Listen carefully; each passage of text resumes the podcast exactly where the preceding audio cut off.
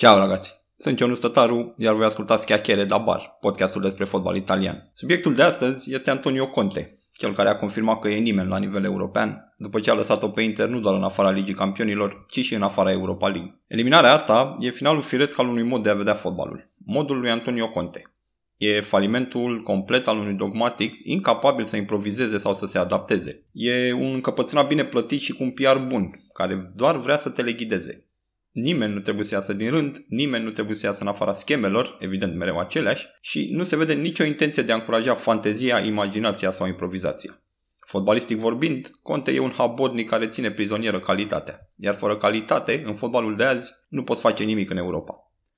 De aia istoria lui Conte în cupele europene e istoria unui etern învins, indiferent de echipa pe care a antrenat-o și indiferent de resursele pe care le-a avut la dispoziție. Pe lângă încăpățânarea aia, care e bună doar până la un punct, știm cu toții. Unul dintre motivele pentru care Conte e loserul perfect în Europa e incapacitatea cronică de a-și face autocritica. Miercuri seară, după prestația mizerabilă din meciul cu Shakhtar, omul nostru a vorbit despre ghinioane, despre cum ticăloșii de adversari au schimbat tactica obișnuită, de parcă wow, chiar se poate face chestia asta, dar și despre arbitrii și VAR, care, chipurile, nu ar respecta Interul. Asta, în condițiile în care a avut ocazia de a rata complet un nou meci decisiv, tocmai pentru că arbitrajul video i-a anulat lui Gladbach golul de 3 la 3 săptămâna trecută. Absolut nimic despre propriile erori, despre lipsa lui de coaie, despre faptul că a preferat să-l forțeze pe Barela, care cu două zile înainte de meci abia mai mergea, doar pentru a nu fi nevoit să-l titularizeze pe Eriksen, de exemplu, despre faptul că așteaptă mereu 70 de minute să facă o schimbare, deși are la dispoziție 5, despre lipsa de, lui de tact în relația cu jucătorii. Mă rog, cu jucătorii care nu sunt și lui dragi, pentru că ne amintim despre Vidal, a spus că indiferent ce va face, nu o să-l critique vreodată. În schimb, pe alții îi face muci fără să clipească.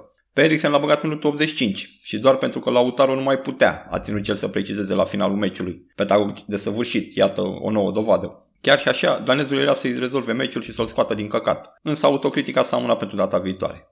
În schimb, aroganța și-a păstrat-o. La interviul de la final, s-a comportat de parcă le-a făcut celor de la Sky o favoare să fie acolo. Capelul i-a făcut o analiză dumnezeiască, i-a arătat ce n-a fost în regulă cu jocul lui, însă Conte a reacționat spunând nimic. A motivat reacția lui prin faptul că nu mi-a pus nicio întrebare. Când a venit întrebarea firească și decentă a prezentatoarei, care l-a întrebat dacă e o problemă cu pregătirea jocurilor europene și de ce Inter e anul ăsta mai slabă decât a fost anul trecut, a devenit și bădăran. A spus că ar trebui să gândiți mai bine înainte de a pune întrebări. Și pentru că nu era suficient, a urmat un dialog ireal cu același Capello, care i-a reproșat că nu are un plan B, că joacă mereu la fel. Avem un plan B, dar nu l-am arătat pentru că ni l-ar fi blocat și pe ăla. A fost răspunsul pe care l-a, pe care l-a oferit Conte. Și vorbesc se poate de serios, e video cu, cu chestia asta. Bine, eu fiind mai răutăcios de felul meu, l-aș fi întrebat mai întâi dacă chiar există un plan A, pentru că am serioase dubii în privința asta. Ideea e că Antonio Conte a reușit să facă în interviul de la final o reprezentație mai jenantă decât prestația echipei sale. Și dacă nu ați văzut meciul cu Shakhtar, credeți-mă că e greu. O apariție demnă de Mazzari, pentru că ăsta este Conte, un Mazzari ceva mai reușit și mult mai bine plătit.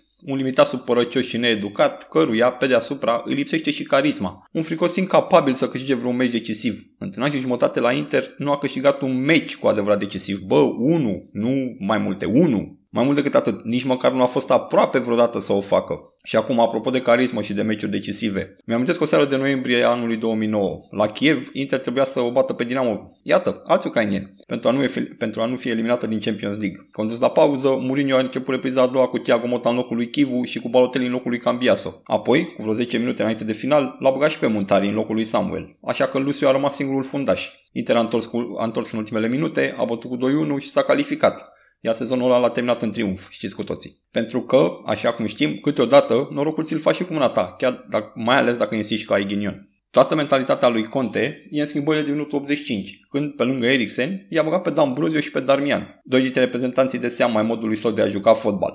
Mediocri, dar soldăței, genul de jucători care nu ies din linia dictată de la margine. Nu e o surpriză, așadar, că Antonio Conte a spus odată că echipa lui a devenit mai slabă doar pentru că l-a vândut pe Emanuele Giaccherini, în condițiile în care i-au fost aduși Carlos TV și Fernando Llorente. Când s-a plâns că nu poate mânca cu 10 euro într-un restaurant în care meniul costă 100 de euro, Antonio Conte nu voia să mănânce neapărat mai bine. El voia să mănânce mai mult, pentru că e genul care preferă cantitatea, nu calitatea.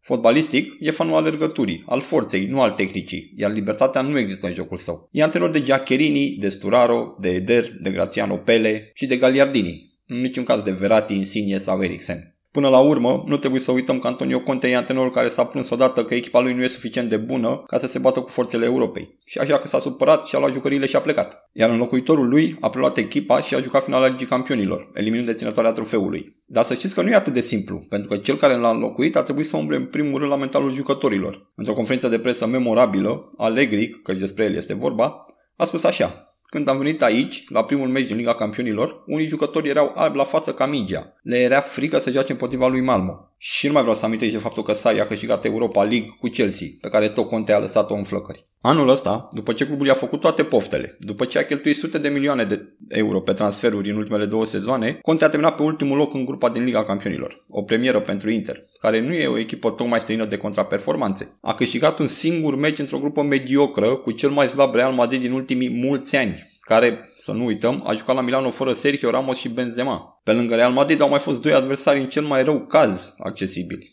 Unuia nici n-a reușit să-i dea gol în, 180 de minute de joc. Ragații, palmaresul european al lui Antonio Conte, care a culminat cu eliminarea asta rușinoasă, pentru că asta e, indiferent din ce unghi privești, vă spune tot ce trebuie să știți despre cel mai bine plătit antrenor din seria. E, da sigur o să bate el vreo Speția, vreun Crotone, și apoi o să vină triumfător cu pieptul în față ca să certe pe toată lumea. Pentru că mai mic decât palmaresul european al lui Antonio Conte e doar caracterul lui Antonio Conte. Cam atât. Știu că a fost scurt, dar trebuia cumva să mă răcoresc. Ăsta a fost episodul de azi. Ne auzim data viitoare. Ciao ragazzi, pa!